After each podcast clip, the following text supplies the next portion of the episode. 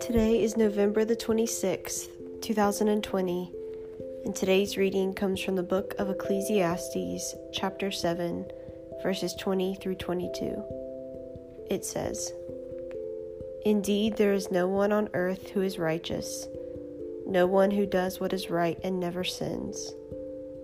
Do not pay attention to every word people say, or you may hear your servant cursing you. For you know in your heart that you many times yourself have cursed others. This is the word account based on the scripture. Our society has convinced us that intrusion is normal. Let me take a moment to explain that statement. We have all grown expectant of knowing each other's business because we have been taught to post everything that we are thinking. What that has led to is a false sense of knowledge about people and their lives and an ingenuine connection. We no longer inquire about one another's well being with questions, we just pour through their social media collection.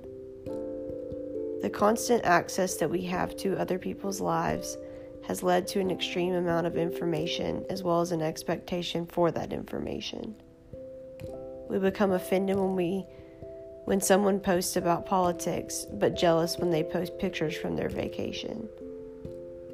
We were not created to be that intrusive, and the abundance of information has led to extreme changes in the way we find peace.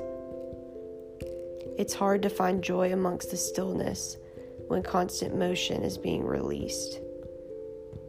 Do me a favor. If you're going to th- scroll through social media, do not claim knowledge or judgment based on someone's post.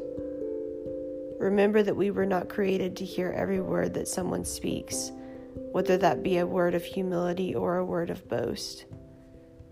God created us for wisdom and intentionality, but we have settled for information and intrusion. We are the most connected society in history that is living in seclusion. Amen.